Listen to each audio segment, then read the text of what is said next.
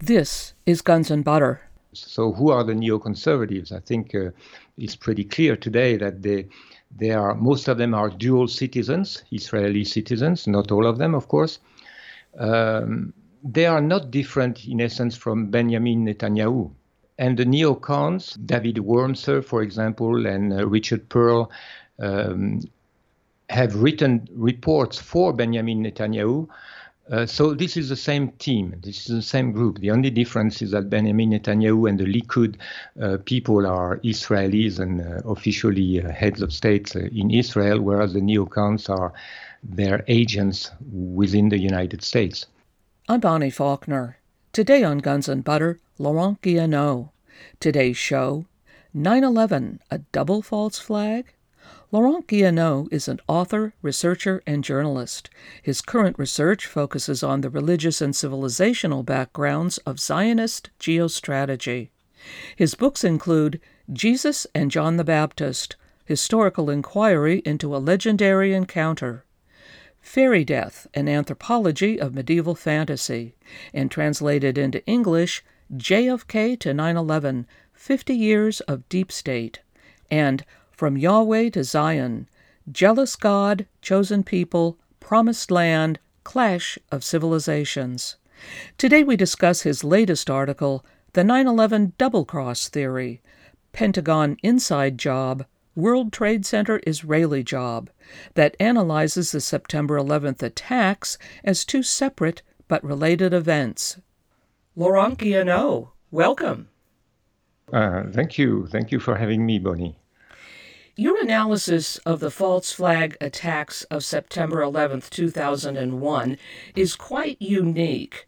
In your article, The nine eleven Double-Cross Theory, Pentagon Inside Job, World Trade Center Israeli Job, you write that, quote, the attack on the Pentagon and the attacks on the Twin Towers were different in many ways. What are some of the differences between the two separate attack locations on the same day that you're referring to? Well, the, this idea has been um, in my mind for a long time, and not only in my mind, I think uh, quite a few people have sensed that there, there are fundamental differences between the, the Pentagon attack and the World Trade Center attacks. And um, And also it connects with the question of, of who did it, you know, inside job or Israeli job. There are two main uh, theories going around, but of course none of them are completely wrong. So in trying to figure out, you know, uh, what really happened and uh, how those those two attacks connect, Uh, I think one important uh, dot, you know, that I somehow could connect with the rest was uh, when I saw Barbara Honegger's um, conference. She has a three-hour conference on video, and she makes uh, the important point that the Pentagon was a military target, and the World Trade Center is a civil target. And that's one fundamental difference. And she explains, which I think is very, very uh, insightful, that only the Pentagon attack could be uh, used as a, an act of war and could really fit the pattern of Pearl Harbor. You know, we've heard so much about the Pearl Harbor, the new Pearl Harbor. And uh, what she said is that the new Pearl Harbor was the Pentagon attack, because the World Trade Center attack was basically, of course, much more uh, dramatic, but Uh, in essence was not very different from the nineteen ninety-three uh, bombing of the Twin Towers. Of course, in nineteen ninety-three, none of the towers went down, but basically it was a terror attack, which could not, you know, legally uh, give a pretext for invading a sovereign country. Anyway, I, I felt that's an important point.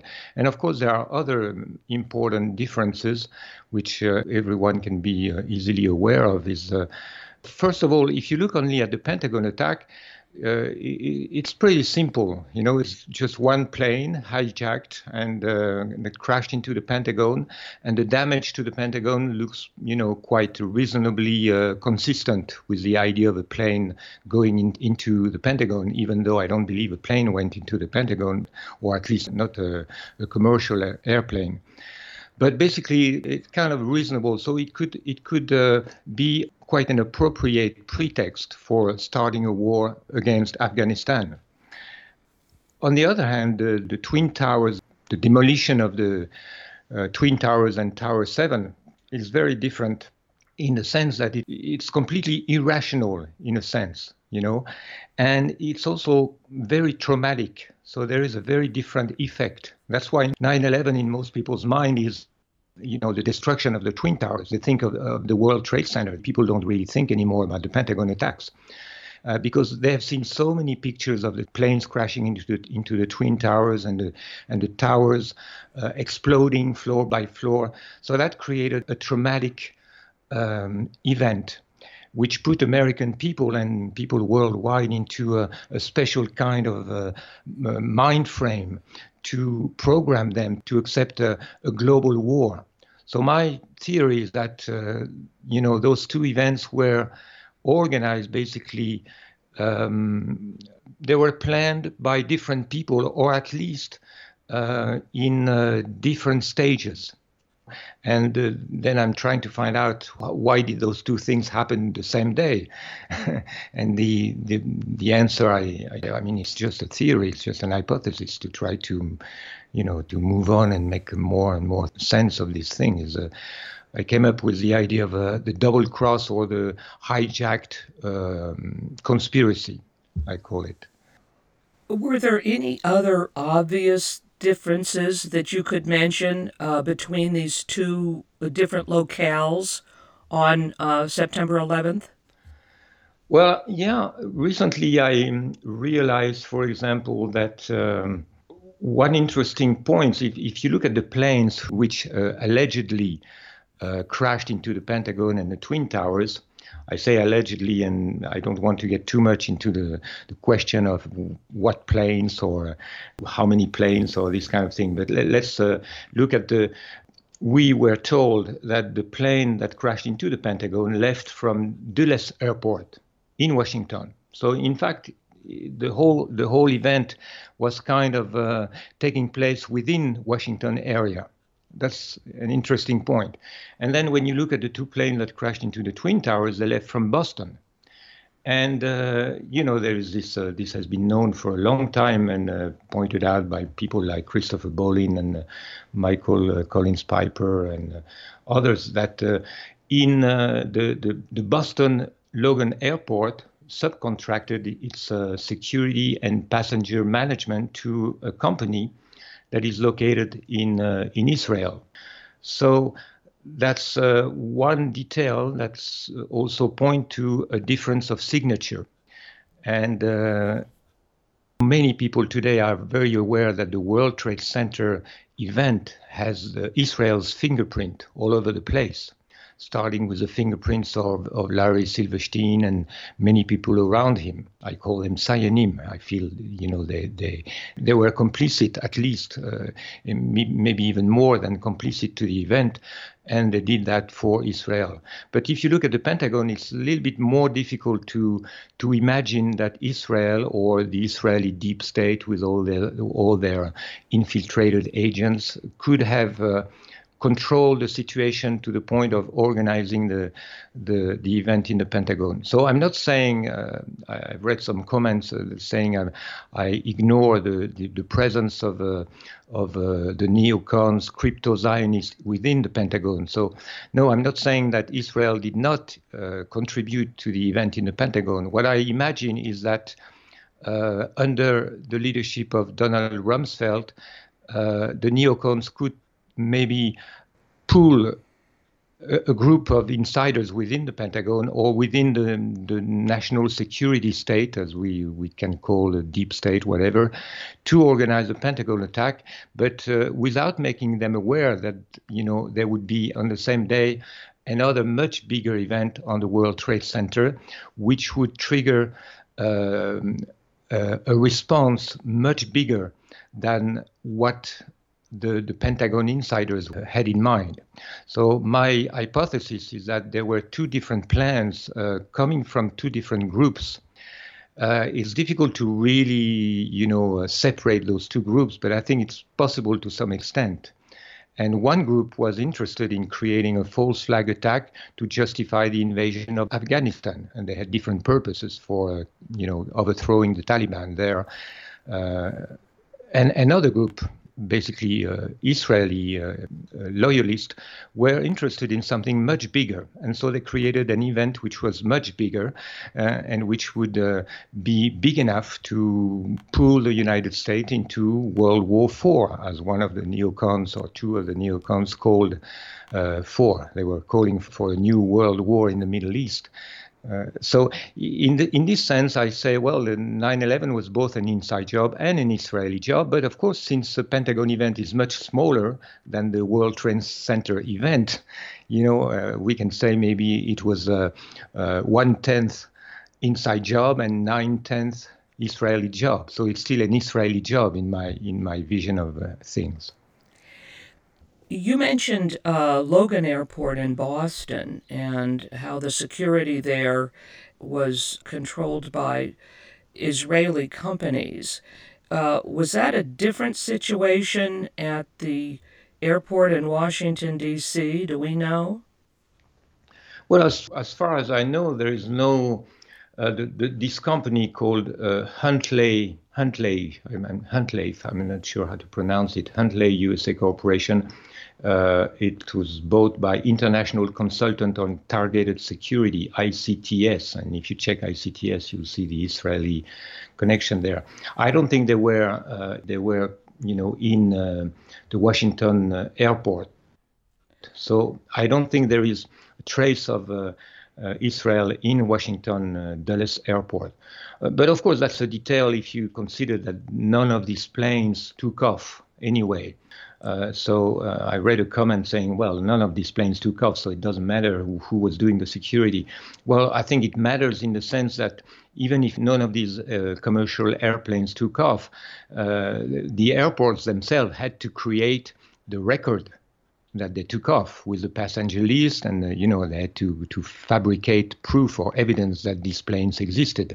So still uh, complicity was needed within these airports. And so um, uh, you know, it's easy to imagine that uh, in the Washington area there is maybe a proximity that is easier for Washington people, Pentagon people, to have some control in uh, in the Washington airport. But in Boston, uh, somehow it seems that the Mossad was involved. All of these planes, of course, uh, as most people know, probably were injected into the war games that were going on uh, that very day. So to some extent, at least, they were virtual flights. But, you know, uh, it seems to me plausible, at least, I'm not, you know, there's, that's not approved, but it seems plausible that uh, there were two different people injecting different planes into the war games. That's, uh, but that's just a detail, as I say, and that's not the main, uh, of course, the main piece of evidence to separate, to distinguish those two events. I think the main, the main point, I think, is to realize the difference in scale. You know, the Pentagon event was a small event. It would not have would not have changed the world. It was just big enough to create a pretext to invade Afghanistan and nothing else. It would never have been enough to to um, create a shock within the public opinion for anything more than invading Afghanistan. And it was not difficult to, to convince the American um, people that we need to invade and overthrow the Taliban, because for years, you know, uh, uh, the Taliban have been uh, portrayed as absolutely satanic. A- everybody hated the Taliban. So it was, it was not, you know, they didn't need more than this uh, event on the Pentagon to create an act of war and a pretext, uh, a new Pearl Harbor.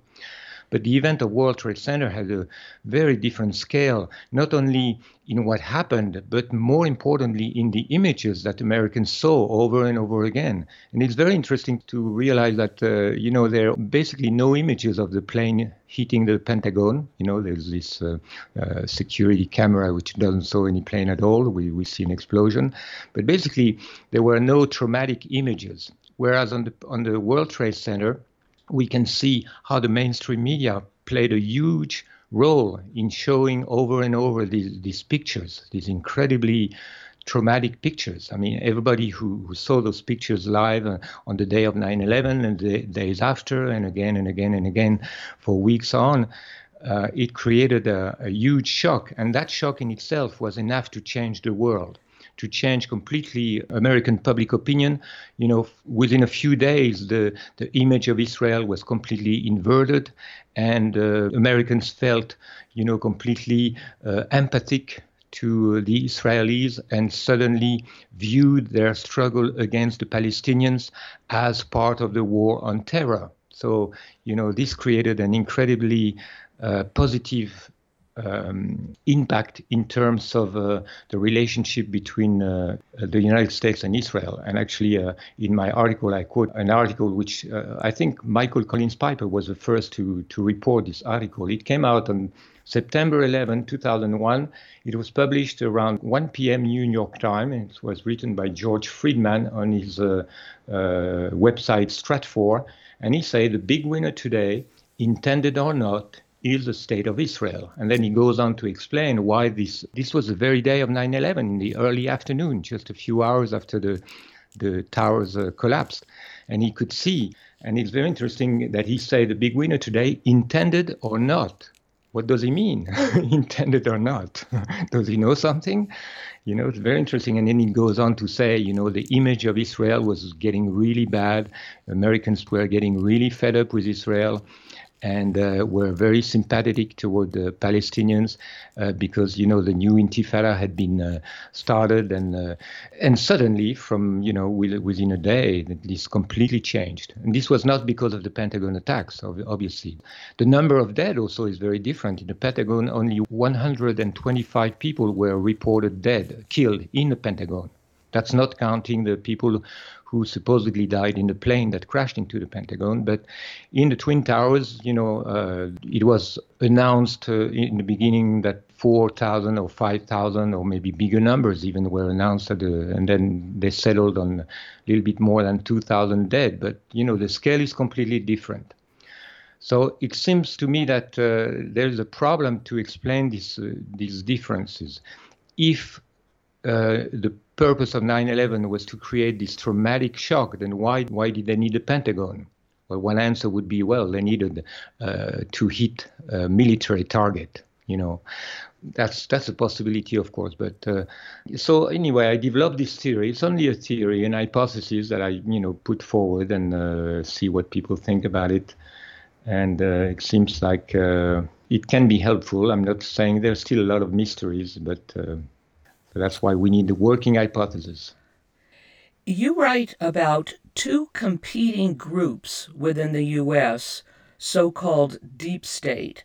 How would you characterize these competing groups? How would you distinguish the American deep state from a Zionist network? Well, um, you know, I'm not really a specialist of American deep politics, but uh, since I've been working on the on nine eleven and uh, the history, uh, the deep history of America, going back to Kennedy and going back to, to World War Two, uh, it seems that uh, the history of what we can call the national security state, that is basically what we can also call the deep state, and what I define as the uh, the secret or semi-secret, semi-invisible government of the empire, because uh, America is a is a country with a dual nature. It's a democracy on the domestic level, you know, and all these domestic issues are the, the big parts of. Uh, issues uh, in every election, but all the issues of foreign and military policies are completely um, out of um, control of the American people, basically. You know, it's not difficult to, to sense that all the decisions are not made by the elected people, uh, whether it's the president or the or congressman. Uh, we have this deep state, and this deep state is not very much concerned by domestic policies, but is completely in control of foreign policy. So it's the it's the government of the empire, you know, as opposed to the government of the uh, of the democracy. And this uh, deep state is not something, it's not an official entity, so it's difficult to define. But uh, I think everybody would agree that in nineteen forty-seven, under Truman, the National Security Act uh, really Um, boosted this entity, or maybe even created this entity. This was the time when the C I A was uh, created, the National Security Council with the National Security um, Advisor and so on. And so all these people who who were um, organized to to somehow um, make the big decisions on foreign policy and uh, uh, foreign wars and uh, regime change in uh, in Latin America and so on and so on. Uh, so who are these people? Well, originally, basically, these people, we can say, if you look at the C I A, for example, the C I A uh, was basically founded, uh, all the leaders, the executive uh, level of the C I A was made of uh, Wall Street lawyers or Wall Street um, businessmen. So it was a tool for these, uh, these people who consider that uh, Uh, Latin America is, it must be under the control, or how, how did Kissinger call it, uh, the back door, you know, or whatever. Uh, so these people have an interest in controlling the natural resources in uh, Latin America, in uh, keeping uh, cheap oil in uh, in the Middle East. They're concerned with this kind of uh, this kind of issues, you know. Uh, they are imperialist in this sense. They are globalist. Uh, in a sense that they they don't make much difference between America and and uh, and the global market, you know. Uh, I'm not in their head, but I, I imagine for them, America is the global the global empire and the global market. They see America in this way. They don't. They're not too concerned with uh, uh, domestic policies. Uh, so.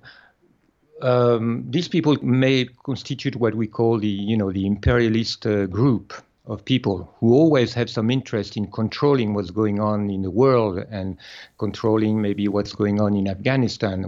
I, I think most people would ag- agree that one of the most important institution or think tank that represents uh, this kind of people would be the Council on Foreign Relations, because it's one of the oldest and most representative uh, institution of this kind of uh, strategic school. Many heads of states, maybe maybe the majority of uh, of uh, people who are, uh, especially in the State Department um, or in the White House, come from the Council of Foreign Relations, have spent years in the Council of Foreign Relations. Of course, there are many other institutions, and I don't uh, have... Uh, Uh, all of them in, in mind, but many other, some more secret than the C F R could be could be mentioned. So th- we'll talk a little bit more about uh, Brzezinski, because he's an important uh, player in the, in these events. But my uh, hypothesis is that these people had an interest in overthrowing the Taliban. It has been explained that uh, the Taliban during the year two thousand one were judged to be um, not good partners for, in particular, the, the pipelines project by UNOCAL, and so they had to go. At some point, this has been documented, I think, uh, well enough, at some point it was decided that the Taliban had to go. And with the help of the Pakistan, uh, the plan was to install a, a more uh, American-friendly regime with whom America could uh, deal. And, uh, and that's why, uh, actually, Ahmad Karzai was put in at the head of uh, Afghanistan, because he had been working, actually, for UNOCAL, so he was the perfect uh, leader to to restore Uh, exactly the kind of relationship that the, the American imperialists want with uh, a country like Afghanistan or, or in South America. And so these people had an interest in Afghanistan. Did they have an interest in destabilizing Iraq? Well, I think there is absolutely no evidence for that. In fact, there is more evidence that these kind of people were calling for the end of sanctions on Iraq, because these kind of people, what they want is uh, advantageous commercial relationship with any country who has any kind of natural resource. They want to control the market, but they want stability. They don't care to have democracy in Iraq or anywhere else. What they want, rather, is a government with whom they can deal. So, of course, uh, Saddam Hussein was a person, who he, it was quite difficult to deal with Saddam Hussein, but I see no evidence, and actually, uh, This point has been made by um, uh, Marsheimer and Walt in their famous book, uh, The Israel Lobby and uh, American Foreign Policy. There is absolutely no evidence that people in the in the oil business, for example, wanted to uh, destabilize Iraq. And there is even no evidence at all that these people got anything from the Iraq war, you know. So uh, that came from another group. So now I, I can try to to say how I see this other group. I'm speaking with author, researcher, and journalist Laurent Guyénot. Today's show, nine eleven, a double false flag? I'm Bonnie Faulkner. This is Guns and Butter. I, I just wanted to have you comment on this, and then we can go on to the other group. Um, you make the very important point that I haven't heard anyone else make, that, in fact, Zbigniew Brzezinski, Uh, President Carter's national security advisor and C F R member, et cetera, that Brzezinski was against the invasion of Iraq. Now, I've never heard anyone else make this point, and that's very important. What can you tell us about Zbigniew Brzezinski? Well, he, uh, I, I, I cannot tell you more than most people who have studied a little bit uh, nine eleven would tell you. But uh, yes, he he was. I think I would not be able to quote exactly uh, some interview. I think he, but basically he was against the Iraq war. He spoke uh, against it. Even, of course, he was already very much against the Iraq war. Uh, in nineteen ninety-one, or was it nineteen ninety, under President uh, H W Bush. He spoke, I think it was a United Nations, um, I believe, very strongly against uh, against an international intervention in Iraq. So already at that time, he was very, very outspoken against those who were pushing for uh, the invasion of Iraq. And he supported, you know, President Bush uh, Senior. Uh, he, he supported his decision to, to just kick the Iraqis out of Kuwait and uh, let let Saddam Hussein continue to rule uh, Iraq. He even he was one of the very few who spoke about Israel in that context, saying that uh, if we destroyed Iraq, then this would this would be uh, this would encourage Israel to feel Uh, quite uh, at ease with uh, uh, developing a stronger weapon, and uh, this this would give Israel an unfair advantage. I, mean, I don't remember his exact words, but uh, he even mentioned uh, that Israel had nuclear weapons, which not so many American uh, politicians are willing to do. So anyway, again in two thousand one or in two thousand two, and certainly in two thousand three, four, and he spoke very clearly about it again in two thousand seven, when I believe there was another um, push for sending more soldiers into Iraq. He was very much against it, yes. Uh, and he kept uh, speaking against it. He said, I quote him, he said very strong words about the Iraq war. He said it was, uh, it was a catastrophe of uh, you know, a huge, um, it was it was a disaster. It was a disaster, the, the war in Iraq.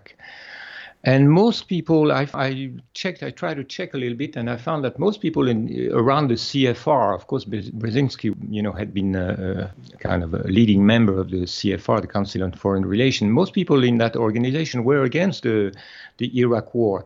And even the present um, director or chairman of the of the C F R, uh, commenting under my article on the U N S review, uh, mentioned that he, again, uh, quite recently uh, said that he had always been against the Iraq war. So, th- of course, not everybody was exactly on the same line, but I think it's quite clear, I think, that most of these people who were globalists were not interested in wars to destroy Iraq or actually any other country. What they wanted is the end of sanctions and the restoration of good trade between uh, these countries.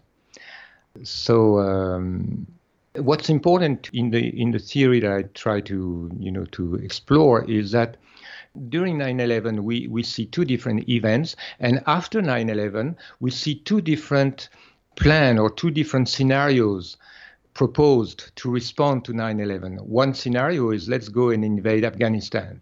That's the Brzezinski scenario. Let's go and invade Afghanistan, overthrow the Taliban, and that's it. You know, because Bin Laden is in Afghanistan, and uh, so we we we have the the legitimacy to to do that. But let's do nothing else. And of course, from the very day, the very day of uh, September eleventh, there was this other group uh, who were um, very strongly uh, under the um, leadership of uh, Dick Cheney and uh, Donald Rumsfeld, whom I count. Uh, maybe we have to we have to talk again about those two people, because they have a very special role. They are not Israelis, of course, but they have always been, I would say, mercenaries of the neocons. And the neocons, for me, are crypto Zionists. Uh, they are pseudonym, basically. They are people who have infiltrated the highest level of the uh, American um, administration, but everything they do is basically for Israel.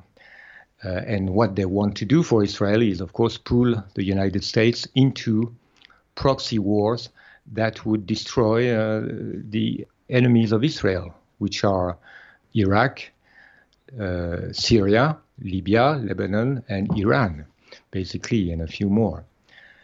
Uh, so these people, uh, basically, if we want to identify the group that were pushing for the Iraq war, it's very simple. It's the neocons, the neoconservatives. So who are the neoconservatives? I think uh, it's pretty clear today that they, they are, most of them are dual citizens, Israeli citizens, not all of them, of course. Um, they are not different, in essence, from Benjamin Netanyahu. Benjamin Netanyahu is not American citizen, he's an uh, Israeli citizen, but he spent uh, several decades in the United States as a United Nations ambassador, I think, or different positions.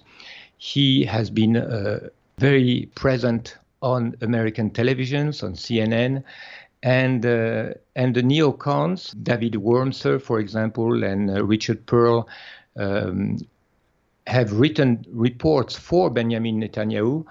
Uh, so this is the same team, this is the same group. The only difference is that Benjamin Netanyahu and the Likud uh, people are Israelis and uh, officially uh, heads of states uh, in Israel, whereas the neocons are their agents within the United States.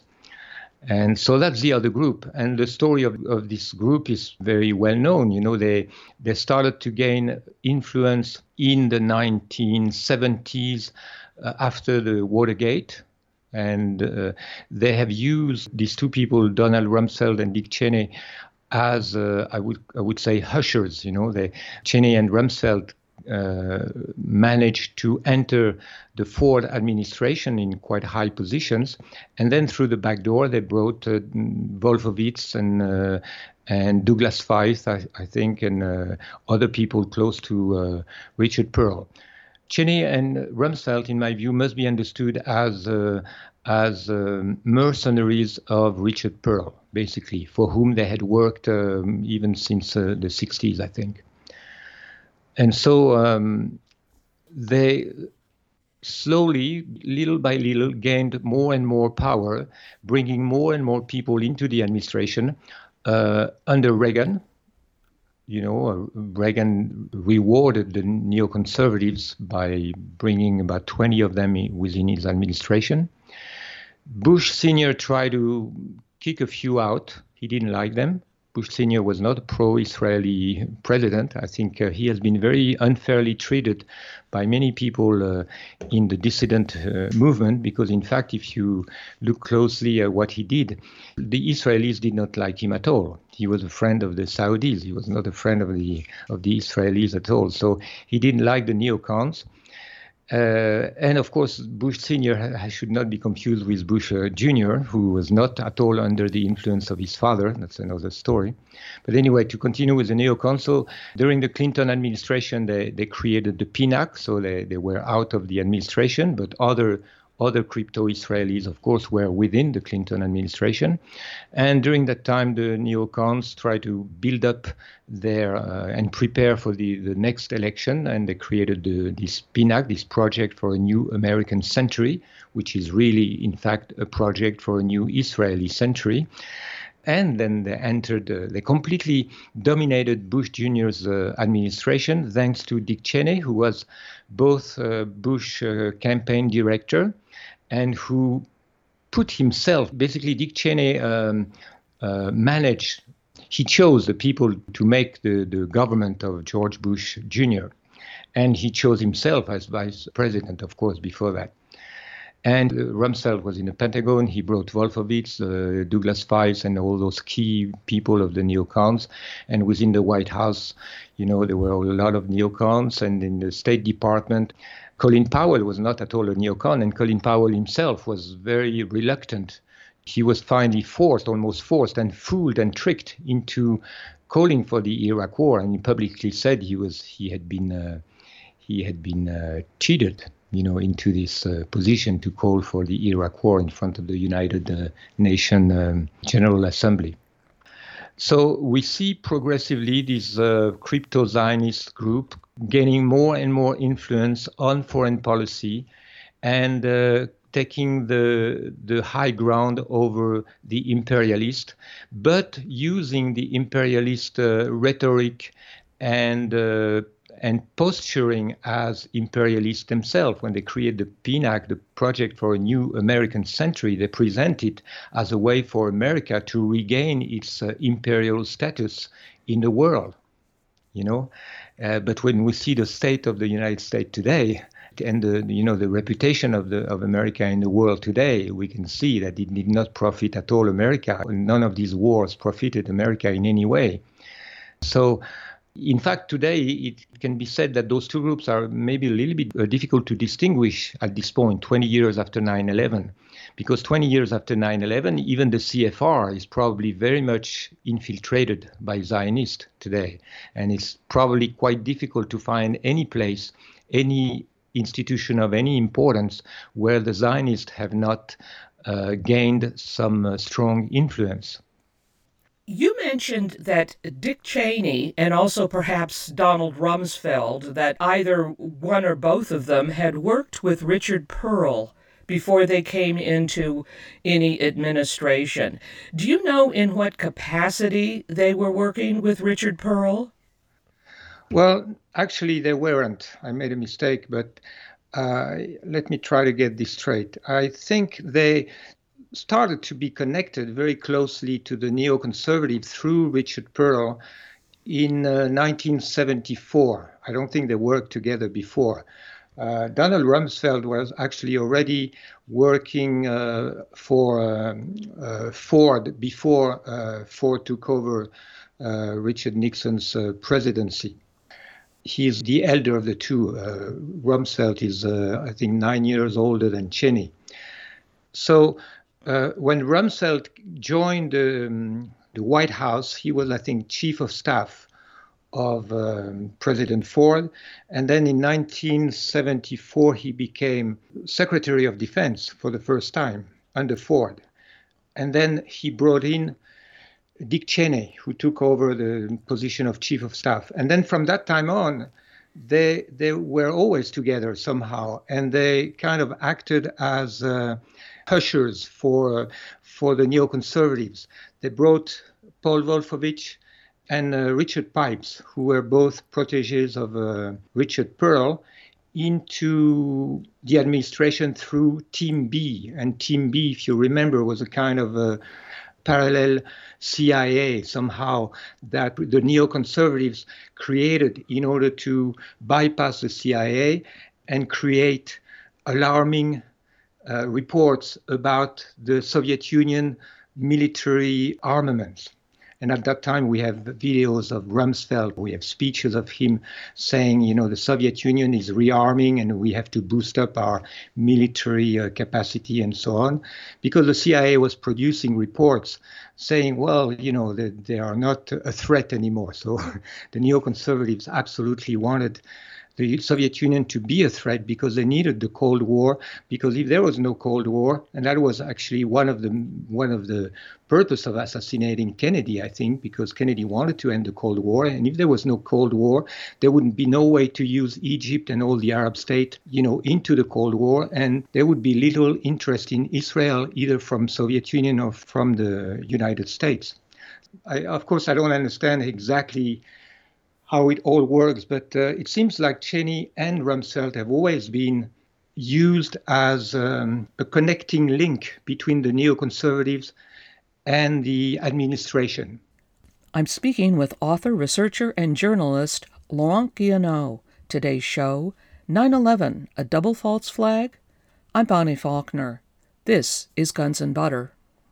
Well, how would you characterize the neoconservatives in terms of their philosophy? You have said that the mindset of the Israelis is very biblical. Now, would you apply that uh, characterization to the neoconservatives as well? Yes, I would. That's one of the main themes of my book, uh, From Yahweh to Zion. I, I try to show, because I believe it's really an important truth, that Zionism itself is very biblical. It's the biblical plan. And a mis- misunderstanding that I think is uh, preventing a lot of people from understanding that is that they think, they say, no, Zionists are not religious people. Well, it doesn't matter they're religious or not religious, they are biblical. Because for people like uh, the early Zionists, the father of Israel, for example, David Ben-Gurion, he was certainly not very religious, but he was completely one hundred percent biblical. Because the Bible can be read either as a religious book or as a project for the destiny of the Jewish people. So, you know, to understand the mindset of Zionists, Zionists in general, and neoconservatives in particular, we have to step away from this uh, concept of religion. Religious or not religious does not really, is not uh, so relevant to understand the Jewish mind in general, actually. But if we uh, try to understand who were the neoconservatives, then the best way is to look at the man they called their mentor, uh, at least the mentor of Irving Kristol and Norman Podorest and uh, many others, uh, Philip Zelikow and uh, Douglas Feith. Um, most of these people um, refer to Leo Strauss as their mentor. So I find it very interesting to see that if you go, for example, on, on Amazon and you look at the books about uh, about Leo Strauss, you find books, you know, like uh, portraying uh, Leo Strauss as an American imperialist. You know, there's one book with a big U S flag on the on the cover, and the title is Leo Strauss and the Politics of American Empire. Or you have other books like Leo Strauss and the American Right. And what do you, what these authors want to say is that Leo Strauss is an American imperialist. He is the the brain of the neocons because the neocons are American imperialists. But that's not true. You know, that's a kind of a that's kind of a, a false flag in itself. It's a false image of Leo Strauss, and this false image is used both by those who want to praise Leo Strauss. They say, well, look, he's a great American patriot. He he loves America so much that he he dreams that America rules the world. And it's the same uh, uh, image used by those people who criticize or blame uh, Leo Strauss for all the damage done by the neocons. They say, look, Leo Strauss is the, is the uh, almost like a caricature of the American imperialist. But in fact, if you read, you know, Leo Strauss is uh, notoriously difficult to understand because he has two different levels of teaching. One level is the level of his written books and his public his public uh, teaching. He was a teacher in the University of Chicago. I don't know, I think he, he died in the early seventies or late, maybe in nineteen sixty-eight, I'm not sure. But uh, he also gave a few conferences, and he, it was known that he had a, a circle of insiders, a circle of disciples. And even some of his disciples have said, you know, look, uh, um, Leo Strauss uh, would say things to us that he would never say publicly or write. But some of those conferences have been, you know, that he gave have been recorded and then later printed. And one very important conference, uh, a conference he gave in the Hillel Institute, I think in nineteen sixty-two, it's called Why We Remain Jews. And if you read that conference that he gave to a Jewish audience, well, you can see very clearly that um, the, the real Leo Strauss is not at all an American imperialist. He is a, what I would call a meta-Zionist. What, what I mean by a meta-Zionist is a, a man who uh, think Israel, it's good that he say, basically he supports Israel as a state, but he wants to emphasize that uh, Israel's destiny is not to be just a state. Israel is a worldwide community. So Israel has to be not only in Israel, but has to be in the world. And uh, I, I think he comes close to saying that American Jews must become uh, like a fifth column within America to help Israel reach its destiny. So Leo Strauss, just like David Ben-Gurion, was not at all a religious man. He never spoke about God. And he called, in this conference, he called his Jewish audience, he said, we have to return to the Jewish faith, the faith of our ancestors. But if you read carefully, you can very easily see that what he means is not at all faith in God. It's faith in the destiny, the superior destiny of the Jewish people. So uh, I realized, I wrote one article on the U N S Review called uh, nine eleven was a Straussian coup.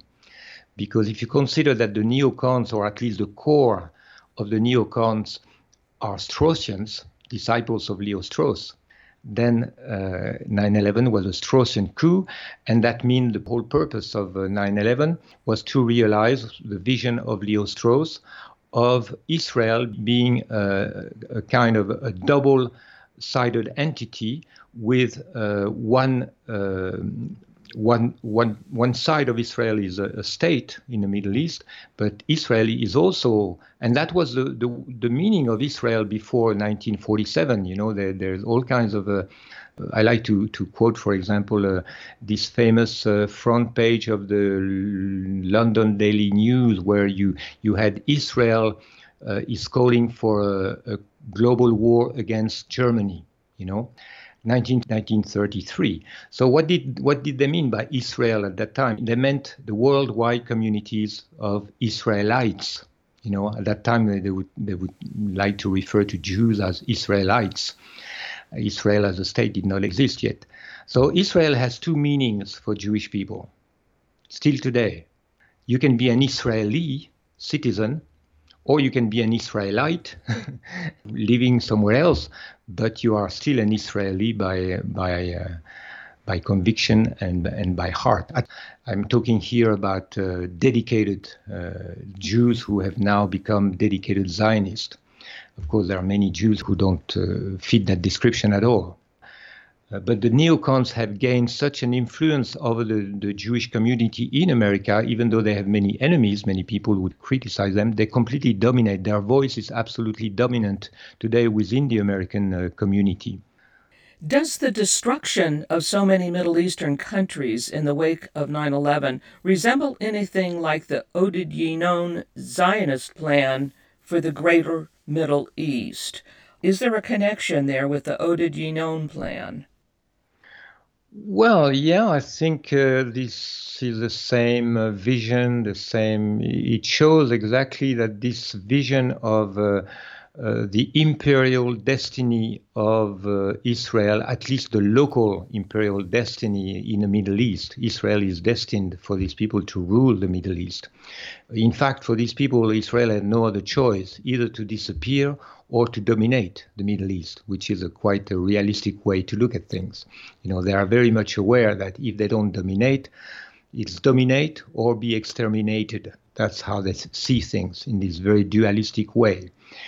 Uh, that's that's really uh, uh, the, the main problem in uh, the mind frame of uh, these people who are the, the leaders of Israel. They have the sense that they have to uh, finally Uh, rule the Middle East, and that's biblical too, you know. And uh, one one illustration, in my view, of how biblical is the neocons project is uh, the famous theme of the seven nations.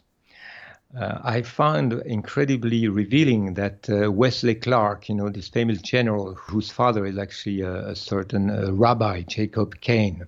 So Wesley Clark, he's the one who mentioned, you know, that uh, he he said uh, um, that uh, he went to the Pentagon one time and he met people close to Wolfowitz, and they said to him, uh, they showed him a paper and they said, uh, look, we are going to invade seven nations. And he repeated these seven nations again and again.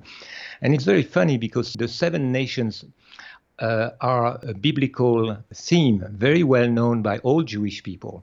They are the seven enemies of Israel that Yahweh uh, wants to be destroyed. Yahweh in Deuteronomy seven and the book of uh, Joshua uh, also, you have this uh, call, Yahweh is calling for the destruction, the eradication of these seven enemy nations. Uh, and I don't think it's a coincidence that Wesley Clark, um, you know, brought brought up this uh, seven nation uh, theme. In fact, he was not the only one to mention seven nation. I think George Bush, in one of his early speeches on uh, September twentieth or twenty-second, maybe, mentioned the seven uh, seven nations as the rogue states. Uh, yeah, the rogue states. Of course, he mentioned in those uh, nations that uh, some nations that some countries that Israel is not interested into, like like North Korea. But the very uh, the very idea of uh, uh, targeting seven nations, in my view, is an Israeli signature, because the more you study uh, the mind of these people who are absolutely dedicated, whether by religious conviction or by some different kind of conviction, but like I say, it doesn't make much difference, are absolutely convinced that Israel is destined to become the new center of the new world order. This is a theme that you, you find expressed here and there. And one thing I like to remind, which I find really incredibly revealing, is that even David Ben-Gurion, because David Ben-Gurion is really the soul of Israel. Uh, Israelis recognize him as a real, the, the father of the nation. Uh, in nineteen sixty-two, David Ben-Gurion was very, very afraid for his uh, newly found country, and you know he struggled with Kennedy, uh, as, as um, people who have studied the question know about. He wanted to convince Kennedy to turn his eyes away from uh, the fact that Israel was building a nuclear bomb, and he he felt it was actually vital, absolutely uh, necessary for Israel to have the nuclear weapon. Otherwise, Israel would not survive uh, the attacks of all his enemies. So he was absolutely in a state of mind of fearing for the existence of his country. And at the very same time, in nineteen sixty-two, he gave this very famous interview for the magazine Look. And uh, the, the question that this magazine was asking a few people was, how do you see the world in twenty, in twenty-five years? And he said, well, in twenty-five years, the United Nations will not exist anymore, and a new center of the of the world, a new United Nations, will be based in Jerusalem. Isn't that extraordinary? You know, this incredible confidence of a country that had been created just twenty years before. He had this vision that finally Israel will be in twenty-five years. I mean, uh, it's still not realized, of course, but I, I'm truly convinced this is a real uh, deep conviction of many Israeli leaders. And I find it very biblical because I make a, a parallel with uh, the biblical story of uh, the creation of uh, the uh, Jewish monarchy in Palestine with the blessing and the protection of the Persian Empire at the time of Ezra. If you read the book of Ezra and the book of Nehemiah, uh, you understand very clearly that at this point, the, the community Of, of influential Jewish people around around uh, Ezra and uh, this kind of uh, rich, influential uh, Jews in Persia managed to get permission from the Persian Empire to create a new state uh, in Palestine. And they recreated, maybe they just created, in fact, eh? it's, a, it's a question of debate, because they went there and they claimed this is our land, this is a Jewish land, but most people who were living there didn't, didn't uh, really like uh, their ideas so much, so had, they had a lot of difficulty to rebuild their temple and, and so on. But I see that as the biblical pattern of the way uh, Zionist or proto-Zionist, in that, in that case, want to use the dominant empire and hijack the empire's foreign policy to uh, get the empire to, to protect and uh, help them create their nation in uh, Palestine. I find I find a very interesting parallel between the foundation of uh, Israel in nineteen forty-seven forty-eight and this uh, biblical uh, pattern. The point is, uh, the point is, you know, the, the goal is always to hijack the foreign and military policy of the empire. And the empire have changed throughout uh, centuries. You know, at that time it was Persia. Uh, much later it became the Spanish Empire or the Roman Empire, and uh, uh, Roman Empire, of course, first, uh, and then later the Catholic uh, Empire, and then it became the British Empire, and they used the British Empire to, to get the Balfour Declaration and to make the, the first foundation stone of their state, et cetera. And then, of course, for the last uh, almost uh, one hundred years or uh, eighty years at least, uh, the, the dominant empire is the United States. So the neocons uh, policy or strategy is to use uh, the empire for, for in fact, the, with the goal of creating a new empire. Uh, and when their new empire will be created, of course, uh, the fate of the American empire will be sealed. And we are starting to see that. But of course, everything is not going according to plan, fortunately. Laurent Guyénot, thank you. Okay, thank you, Bonnie. I've been speaking with Laurent Guyénot. Today's show has been nine eleven, a double false flag? Laurent Guyénot is an author, researcher, and journalist. His current research focuses on the religious and civilizational backgrounds of Zionist geostrategy. His books include Jesus and John the Baptist, Historical Inquiry into a Legendary Encounter, Fairy Death, An Anthropology of Medieval Fantasy, and translated into English, J F K to nine eleven, fifty years of Deep State, and From Yahweh to Zion, Jealous God, Chosen People, Promised Land, Clash of Civilizations. Laurent Guyénot has a degree in engineering, a master's in biblical studies, and pursued his interests in the history and anthropology of religions, earning his doctorate in medieval studies. His articles are posted at U N Z dot com. That's U N Z dot com. Guns and Butter is produced by Bonnie Faulkner, Yaro Mako, and Tony Rango. Visit us at guns and butter dot org to listen to past programs, comment on shows, or join our email list to receive our newsletter that includes recent shows and updates. Email us at faulkner at guns and butter dot org. Follow us on Twitter at G and B Radio.